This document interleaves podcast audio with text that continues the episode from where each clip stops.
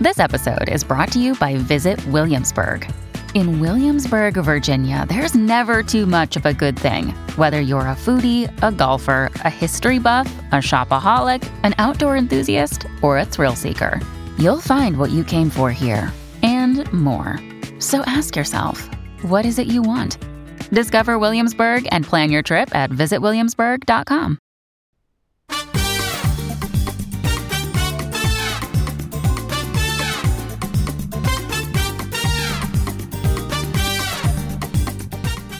This is the Get Booked podcast, a weekly show for personalized reading recommendations. This is episode 321, and we are recording on March 8th. I'm Amanda Nelson, and I'm here with Jen Northington, and we are coming to you from Book Riot. It's nice here today. it's like temperate. I don't know what to do. So you in work Slack you posted this thing about the different seasons that Virginia Mm. has and one of them was the pollinating Yes. and that's that's what's happening here right now Yes. in Philadelphia we are we are deeply in the pollinating. Yesterday it was almost 80 degrees and today the high is like 52. Mm. So in addition to the pollinating we're in I don't know what to call that. Sprinter? Sprinter. Spring winter. Sprinter. The pollinating is so gross. It's Yeah. I, I, I it, like I don't want to touch anything, and I could I don't want to open my windows because then everything in the Right. house gets covered in this like yellow film. Also, I have a black dog. He looks ridiculous this time of year. Bumblebee petunia. yes, he looks like a giant, really very stupid bumblebee.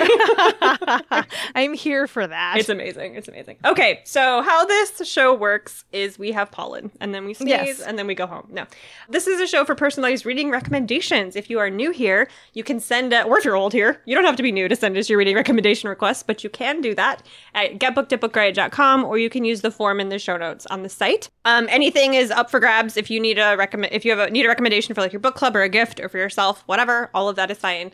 Um, if your question is time sensitive, put that in the subject line of your email or in big bold letters in the first line if you use the form so that we will get to it in time. Um, okay, I think that's everything. We have one piece of feedback today from Laura who says, um, from episode 318, for the person who is looking for historiography, she says, I'm on my way to teach my first class of the year at university on Australian history. We discussed the prologue of a book that would be great for the listener looking for books on the craft of history. It's called The Art of Time Travel Historians and Their Craft by Tom Griffiths. Griffiths is an environmental historian and a wonderful writer, and he investigates the writing of history through the inspiration, processes, and works of 14 different Australian historians. That sounds very interesting. I really love how much feedback we got for that question in particular. Like, I totally, it makes sense to me that people would have feedback for, like, you know, I don't know, like Taylor Jenkins Reid comps or Sure. whatever. But the fact that, like, so many of you are like, and by the way, for historiography, you are all delightful and I love you. Nerds! Come sit by us. you are our nerds. Come sit by us. okay, I'm going to read our first question and then we will get to uh, our first sponsor and away we'll go. Our first question is from Lauren, who has, I think, a question many of us are sharing hmm. right now, which is With everything going on between Russia and Ukraine, I want to learn about Ukraine through fiction. Can you recommend novels set in Ukraine? All right, let's hear from our first sponsor. Today's episode is brought to you by Avid Reader Press. So, this next book is a really fun sounding mashup of different genres. There's a little time travel, a little romance, a little spy thriller action going on. So, in the near future, a civil servant is offered the salary of her dreams and is shortly afterward told what project she'll be working on. A recently established government ministry is gathering quote unquote expats from across history to establish whether time travel is feasible for the body, but also for the fabric of space time. This is an exquisitely original and feverishly fun fusion of genres and ideas. The Ministry of Time by Kaliane Bradley asks, What does it mean to defy history when history is living in your house? Kaliane Bradley's answer is a blazing, unforgettable testament to what we owe each other in a changing world. It kind of gives Outlander meets Cloud Atlas, or If the Time Traveler's Wife was written by Sally Rooney or Colson Whitehead. Make sure to check out The Ministry of Time by Kaliane Bradley. And thanks again to Avid Reader Press for sponsoring this episode. Today's episode is brought to you by Thirsty by Jas Hammonds. College student Blake and her girlfriend have one goal join the exclusive sorority that promises connections to a network of trailblazing women of color. Now, Ella's acceptance is a sure thing. She's a daughter of a Serena Society alum. After all, Blake, on the other hand, lacks Ella's pedigree and her confidence. Luckily, though really unluckily, she finds courage at the bottom of a liquor bottle. When she drinks, she's bold and funny, and as pledging intensifies, so does Blake's drinking. Ella assures her that she's fine, partying hard is what it takes, but with her future on the line, Blake must decide how far she's willing to go to achieve glittering dreams of success. Now, just so you know, Jas Hammonds is the 2023 winner of the Coretta Scott King John Steptoe Award for New Talent for We Deserve Monuments, and We Deserve Monuments was an Amazon Best Books of the Year and Barnes & Noble Best Books of the Year for 2023. So, suffice to say, y'all should check this new one out. Thanks again to Thirsty by Jas Hammonds for sponsoring this episode. All right, Jen, what Ukrainian fiction do you have for Lauren? Yeah, so to start with, we have a bunch of great posts on the site for this because obviously we are all thinking about this. So if you typed like Book Riot Ukraine into any search engine, you will come up with a bunch of posts. So, like, have at that as well. And then I am still waiting for my library hold on this, but I cannot wait to read it. It is Gray Bees by Andrei Kurkov, translated by Boris Dralyuk. And I mean, no surprise if you've listened to the show before, you know I'm obsessed with bees. And mm. so this takes place in a very small village in what is called the gray zone, which is a space between loyalist and separatist forces. And there's only like two people who live there because of obvious reasons like there's no electricity, there's no food, it could be bombed at any moment, but you know, there they are, they live there. And so Sergei like has bee he keeps bees. And as spring is approaching he feels like he has to move them so that they can collect pollen in peace and like not get bombed. Like he's concerned about his bees getting bombed. This is like a very mundane like real like obviously like there's big concerns and then there's the small everyday concerns. And i love a novel that tackles both and that's what it sounds like this is doing. Um, and so he it's like a journey. Like he's on this journey with his bees trying to figure out like how to just do the thing whereby he can keep his bees safe. And so I really am looking forward to reading this. It sounds very much up my alley. It might also be very much up yours. So again, that is Gray Bees by Andrei Kurkov with Boris Dralyuk as translator. All right, I picked Vita Nostra by Marina and Sergei Dyachenko. It's translated by Julia Meitov Hersey, and this is a huge bestseller in Ukraine. And it was translated into English in 2018 by Harper Voyager, which is when I read it. I picked it up because one of our former contributing editors, Rincey, who has an amazing YouTube channel called Rincey Reads, called it Harry Potter if Harry Potter were written by Kafka. and I was like very into that description. Um, and that's pretty accurate. So it's about a, a girl named Sasha who's a teenager. She goes on a beach vacation with her mother and she gets approached by this like very strange mysterious man who asks her to do this series of tasks for gold coins that she doesn't want to do because they could result in like some scandal coming down upon her and her family, but she does them anyway. And then he eventually encourages her to move to this very remote village and use the gold that he's given her to enter a school called the Institute of Special Technologies. Against her mother's, you know, advice, she does that. She goes to the school, and the special technologies uh, alluded to in the name of the school are not it reminded me, upon reflection, it reminds me a lot of Catherine House, if you've read that, where like the, the classes are bonkers nonsense. Um, and a lot of it is like metaphysics and things that border on the mystical and things that have no basis in reality. And if she goes, like, if she, you know, falls out of line or disobeys the teachers in any sort of way, then her family is punished. It's like very dark. And I, I didn't pick this because it's like a slice of life of you know, regular Ukrainian existence in a city or in a village or anything like that. But it is a slice of the mind, I think, of a Ukrainian reader because this is one of the most best selling works in Ukraine. And it does, you know, the settings are glimpses into like beachside vacations and regular kind of rural villages and things like that. But just the fact that like the people who live there love this story so much, I think makes it a really interesting way to kind of get to know the Ukrainian mindset, Ukrainian readers. So that's Vita Nostra by Marina and Sergei Dyachenko.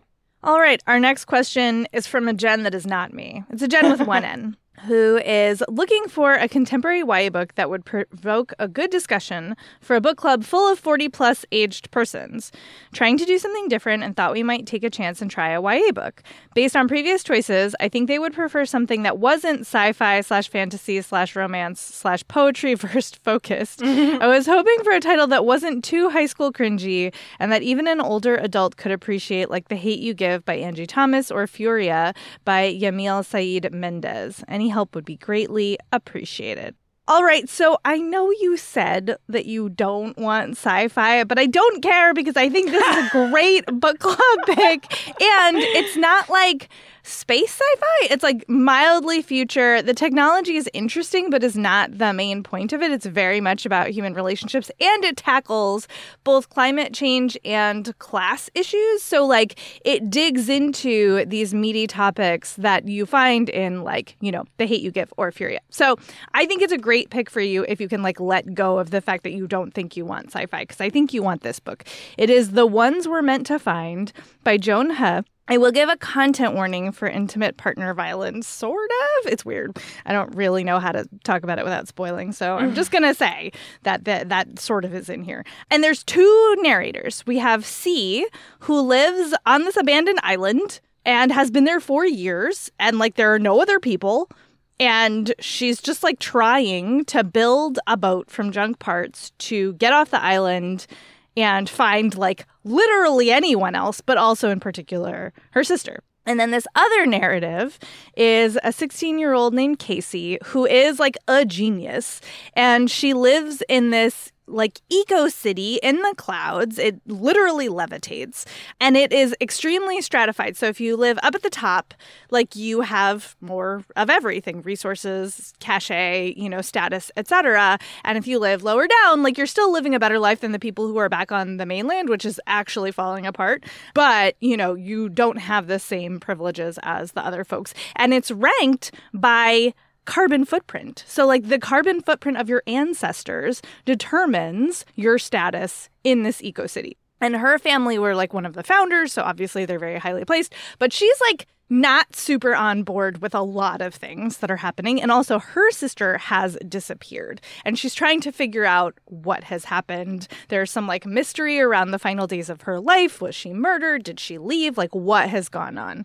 And so, yeah, Kasey is like, sort of, you know, not good at interacting with other people, but she has to to try to figure out what has happened to her sister. And the way these two storylines end up twining around each other and together is like, oh, chef kiss. It's so good. It's so perfect. I just thought this was so well written, so interesting, a really quiet, thinky book despite having a great amount of action and plot. But like what really hit me were these very human moments. And I would have loved to talk about this book in a book club, especially because the ending is very deliberately ambiguous. So you could you could literally spend an hour fighting about what happens at the end. Like you could. So again, that's the ones we're meant to find by Joan He. All right. I picked The Silence of Bones by June Hur, which I picked because it is historical fiction and a murder mystery and has a lot of feminist elements to it. And I think all three of those things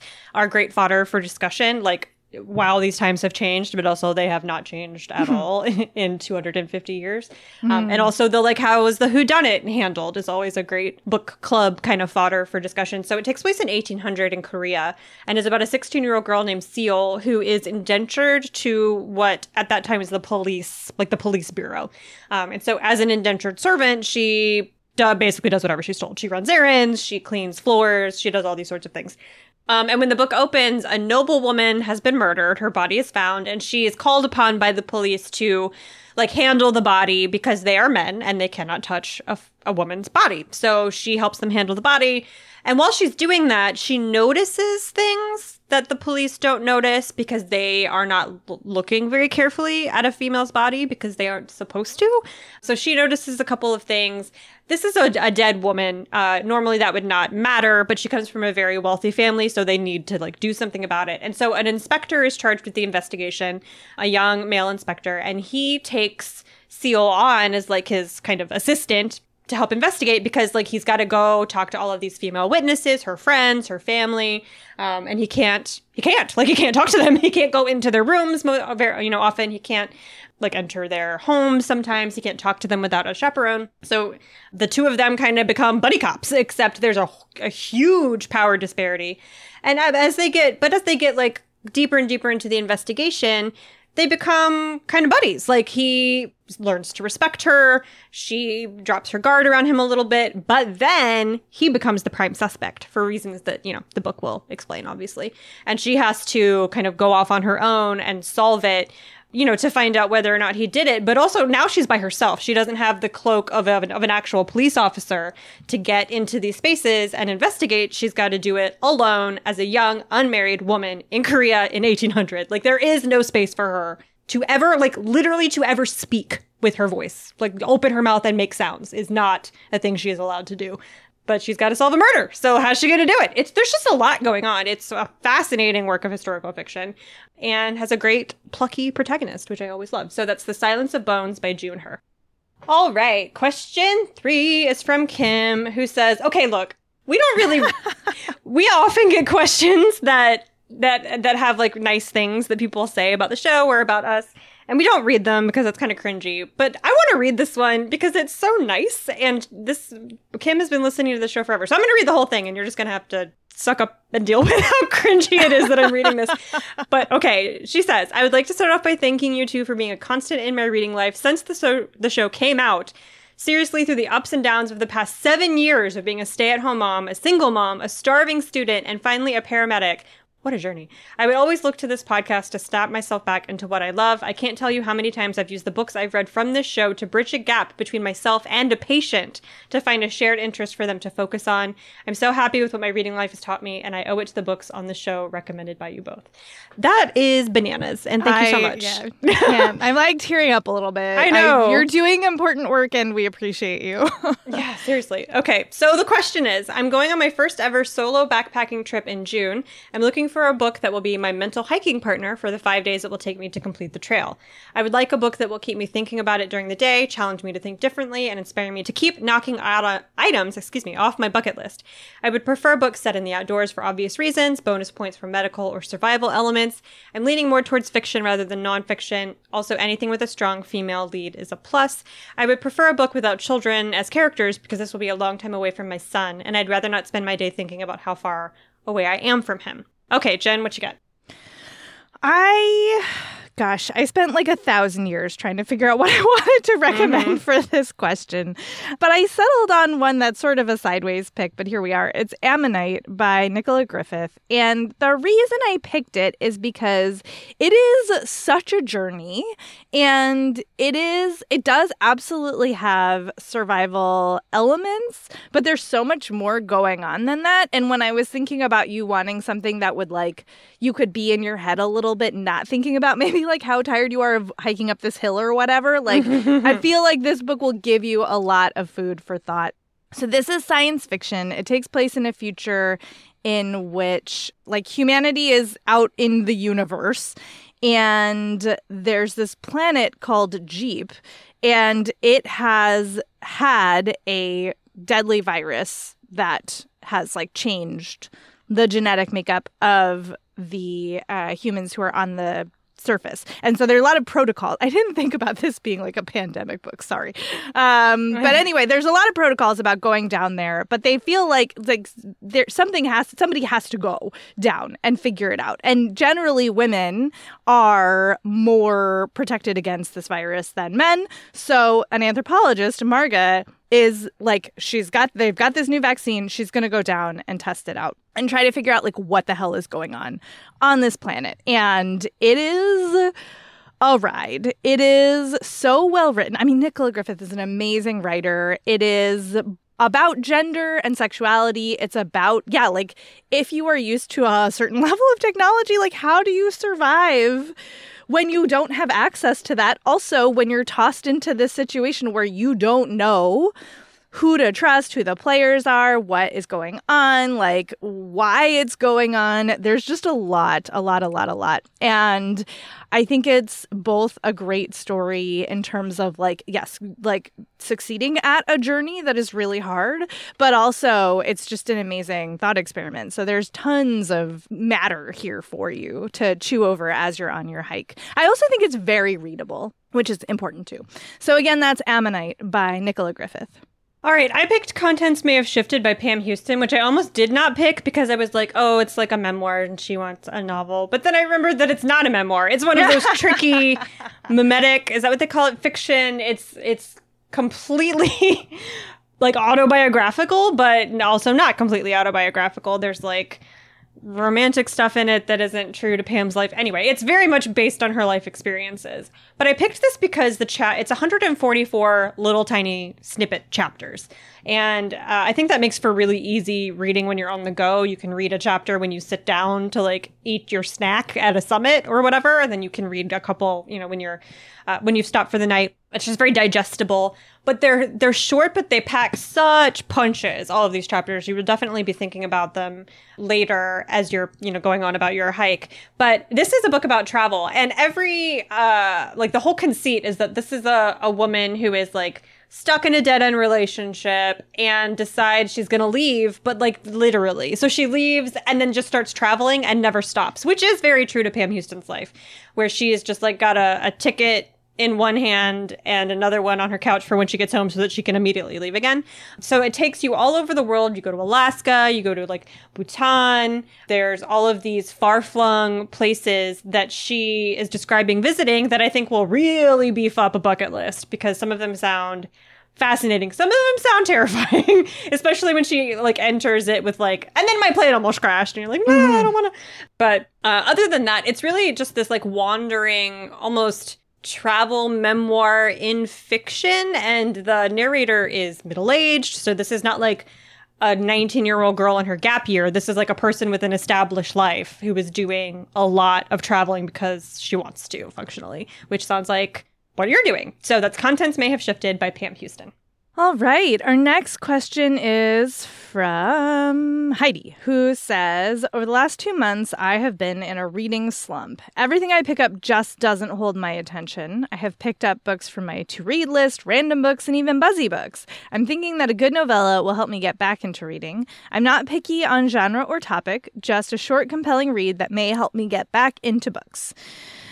Yeah, we can do that. So I picked A Taste of Honey by Kai Ashante Wilson, which is technically the second in the Sorcerer of the Wildeeps series, but it is I really feel like this is 100% a standalone. And it is very intense. Like, I Mm. content warning for violent homophobia, but I was thinking about, like, okay, what is it that when I am in a reading slump helps me get back into reading? And, like, I need to be, like, grabbed, like, forcibly. Like, if it's too chill, my brain is just going to be like, la di da di da. Like, I'm not going to focus. Mm. Sometimes that's true. Sometimes the other thing I need, I only need chill. So it really depends on what your mood is. But if you want something that is going to grab you by the brain and then not let go, that is absolutely what this book is. It is set in a sort of like, sort of like a Romy Greek you know world but but much more inclusive and international.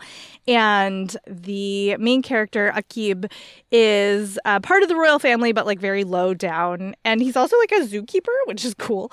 And he meets this soldier who is part of an embassy that is in the city.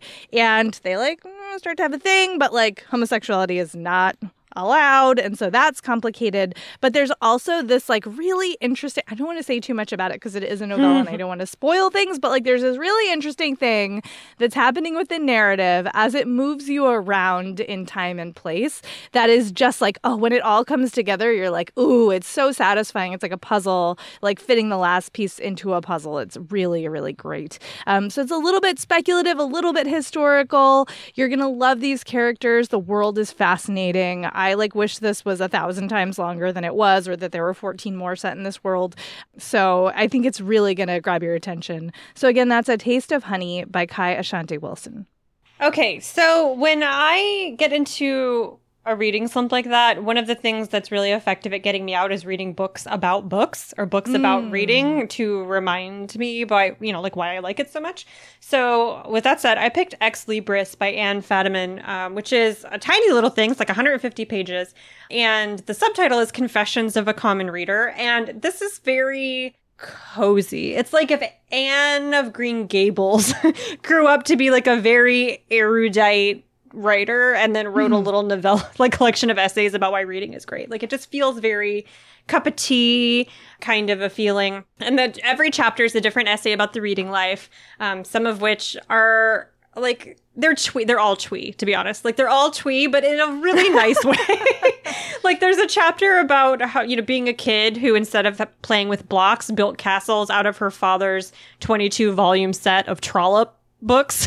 And like there's an essay about her marriage and how she didn't really consider herself like fully merged with her husband until they had combined libraries. Like they had said their vows and were hella married. Like you cannot get more married than they were. But she didn't feel it until their libraries started to share um, like shelf space, which I know some married couples who still don't do that. Who like still your books go in there, my books go in here, you know, and neither of those is correct or incorrect. It's just a funny, you know, way that different readers kind of live their lives. And so the- every book or every every chapter is really um, a meditation on why re- the reading life, not just reading, but like being a reader, you know, like the, the reading life, capital R, capital L, is so fulfilling and so interesting and like endlessly fascinating from childhood to deathbed. And I think it's a really um, nice and gentle way to like kickstart yourself back into um, into reading if you haven't been able to do it for a while. So that's Ex Libris by Anne Fadiman. And it is time for our next sponsor. Today's episode is brought to you by Sourcebooks Landmark. So, King Solomon says something very interesting to his son before he dies, and that is, quote, don't let the white man take the house, end quote. These, as I just mentioned, are King Solomon's last words to his son as he dies. Now, all four Solomon siblings must return to North Carolina to save the kingdom, their ancestral home, and 200 acres of land from a development company. Told in alternating viewpoints, Long After We Are Gone by Tara Shelton Harris is a searing portrait of the power of family and letting go of things that no longer serve you, exploring the burden of familial expectations, the detriment of miscommunication, and the lessons and legacies we pass on to our children. It's an explosive and emotional story of four siblings, each fighting their own personal battle, because who isn't, who return home in the wake of their father's death. Make sure to check out Long After We Are Gone by Tara Shelton Harris. And thanks again to Sourcebooks Landmark for sponsoring this episode. Today's episode is brought to you by Disney Books. Do y'all like Caribbean mythology? What's more, a thriller inspired by Caribbean mythology? If you do, I got something for you. A must read thriller that draws from the darkest corners of Caribbean mythology from acclaimed author Sarah Dass, who crafts a chilling tale of magic, murder, and how far we'll go to protect what's ours. It's perfect for fans of Angeline Boulley and Tiffany D. Jackson.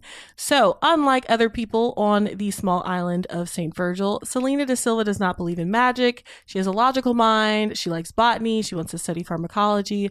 But then her mother gets sick and she's tethered to the island and she has to make money. So, what does she do? She cons a couple gullible tourists with these useless talismans and phony protection rituals. But then one of the tourists ends up dead and at the center of a strange string of murders.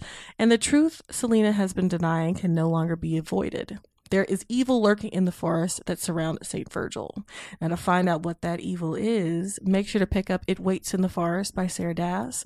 And thanks again to Disney Books for sponsoring this episode. All right. Question five is from Barbara, who says My book club has been reading a lot of serious but excellent books lately. Do you have any fun suggestions to lighten the mood and still provide opportunities for discussion? Jen, I love this note that you put in because you are so correct. I am correct. I am correct. I'm objectively correct. Okay, my suggestion for your book club is Crazy Rich Asians by Kevin Kwan. And my note is How is he the modern Edith Wharton? Discuss. Like, Yes. this is what I want your book club to do. I want your book club to read Crazy Rich Asians and then talk about how, in fact, Kevin Kwan is the modern Asian American Edith Wharton. Like this is a uh-huh. true thing. I because you know, like whatever you think about Crazy Rich Asians, the movie, the book, whatever, like rich people problems, yes, obviously lots of fun to read about. And like some of the characters are just absolutely ridiculous. Like these are not real problems, right?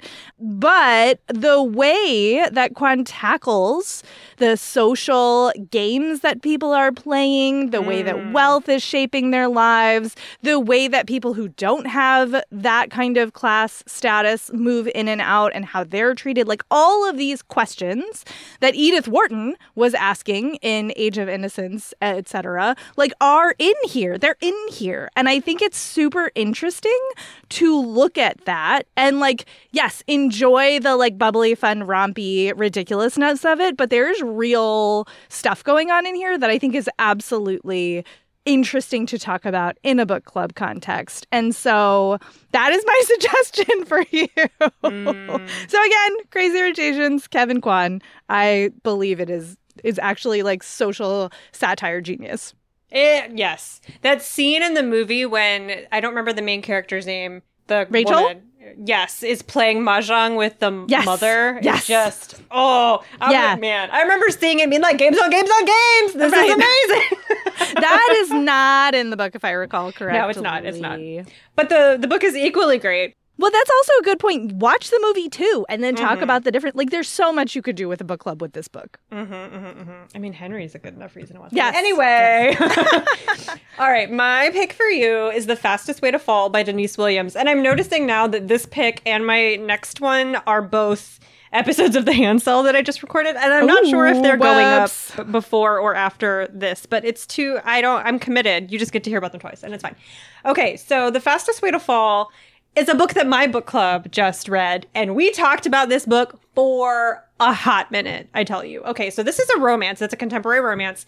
The woman's name is Britta, and she works for a lifestyle website that sounds a little bit like Goop, kind of, but like not woo, but that kind of like lifestyle and wellness and, you know, whatever. Crunchy. Crun- yes. And she gets an assignment to write about a new fitness app.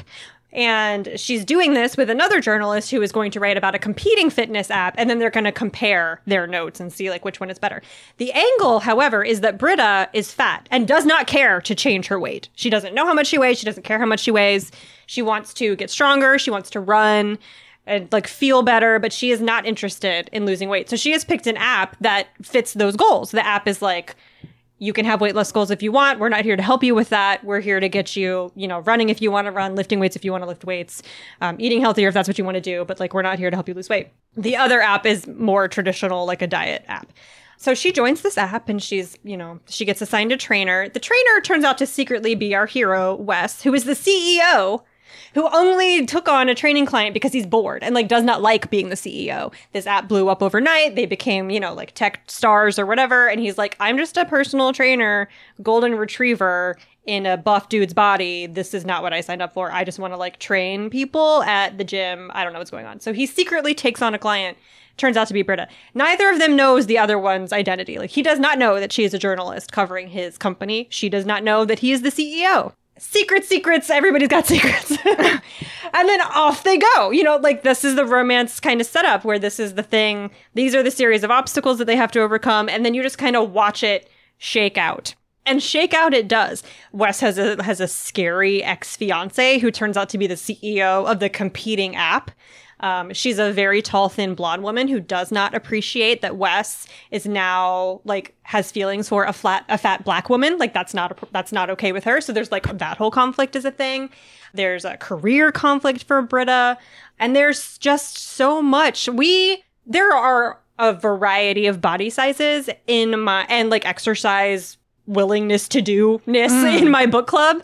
Um, but everyone found a way to connect with this character. Everyone. Like from her race to the way she looks to the way she feels to like her resentment about how she's being told she's supposed to feel about her body, her rejection of it, her self love journey, all of it. Like there was something there for literally everyone. Because if there's a universal experience for women or well probably i mean for everyone but i think especially for women it's that like your body is not okay no matter what it looks like doesn't matter what it looks mm-hmm. like we all get that message and so you know you drop a book about a woman accepting her body into a book club and like you're gonna have fun talking about it. it. There's just a lot there. So that's The Fastest Way to Fall by Denise Williams. Literally, just put that on hold at the library. Yes. Cannot wait for that to come in. A long hold time for that one, though, which is Mm. good for the author, not good for me. Okay, so our next question is from Jessica, who says, I just finished Will by Will Smith and now have a Will Smith shaped hole in my reading heart. I need something to fill it, but I'm not a big nonfiction reader, so I don't really know where to start. Previously, I really enjoyed Born a Crime, Dear Girls, Educated, and all of Jenny Lawson. I'm looking for a great storyteller with an interesting life. I will be listening to the book, so bonus points if the author narrates. Okay, so I am going to caveat and say that my recommendation is a hard. I am in no way equating Mm. Jonathan Van Ness with Will Smith. I am not that is not what I'm doing here. What I am doing here is like I the vibe of your question is that like you are interested in people who are like celebrities or in entertainment, like notable folks who have had a go of it, like have had to work to get where they are and have had some like stuff in their lives. And that is Jonathan Van Ness from Queer Eye in case you don't know. So that is why I'm recommending Over the Top. I will give a bunch of content warnings, which include child abuse, self destructive behavior, and disordered drug use. Uh, Jonathan Van Ness has been through it, y'all, and like grew up in a very small Midwestern town that like did not know what to do, you know, with. I'm going to use their current pronouns, which are they, them, mm-hmm. even though the book description uses he, him, because this was pre non binary announcement. So, anyway, so did not know what to do with them. And so, yeah, like it's about, you know, coming out, it's about childhood trauma. It is also very much about the book report that Van Ness did on Hillary Clinton in like the sixth grade that had me in actual like laughter tears. Like I was crying. I was laughing so hard. Like this book balances so well the difficult parts of Van Ness's life and then like what makes them such like a bubbly, amazing, like sometimes like a lot, but like you're so here for it person to watch on TV. Like I just could not get enough of this book. It is so it's so good and it so encapsulates both Van Ness's like personality and their journey. And I just I really think that it's a must listen slash read if you are looking for like um like a dishy but also like really raw and like truthful and honest and tough celebrity memoir. So again, Over the Top by Jonathan Van Ness. Also, wait, side note, they've now there's like a new Prince of Bel Air show that I have to watch because grew up in that era and like I have not seen it yet. I'm so like afraid that I'm not gonna like it, but it also involves Will Smith, so probably I'm gonna like it, but I don't know. I, I have a lot of feelings about it. Yeah, I think I'm a no on it. At Are you? The pre- well, the trailers make it look like it's a like very dramatic. Like it's not a comedy Mm, or mm, mm. like it's a real drama. Well, I, which is I don't. That's not what. Okay, I don't know. Enough, You know, fair maybe I'm wrong. Obviously, I haven't watched it. Maybe the trailer maker was just not very good, but it looks like a swing in, in vibe from from the original Fresh Prince. Okay, so I latched onto your mentions of Born a Crime and also Educated, which are memoirs about people with really, really rough upbringings who went on to do really interesting and impressive things. So that said, I picked In the Shadow of the Mountain by Silvia Vasquez Lavado, which comes with trigger, trigger warnings for childhood sexual abuse and human trafficking. And this is a memoir about the first Peruvian woman to climb Everest, which is Sylvia. And I did listen to this on audio. She does narrate it. It's she's a great narrator. She is born in Peru where she is sexually abused by like the family handyman for many, many years and eventually leaves and goes to the US for college and becomes an alcoholic. She comes out as a lesbian to her family. That does not go over well. Um, and she spends a lot of time in the US spiraling, like not not processing her trauma, drinking herself into ditches, literally and figuratively. Has a lot of a lot of like really hard uh, issues. And then she discovers mountain climbing through a series of, of events, one of which in- includes like an ayahuasca trip. And She discovers mountain climbing and realizes that like this is the thing. Like this is the thing that is going to get her out of her head long enough to process the things that she has been through and the things that were done to her.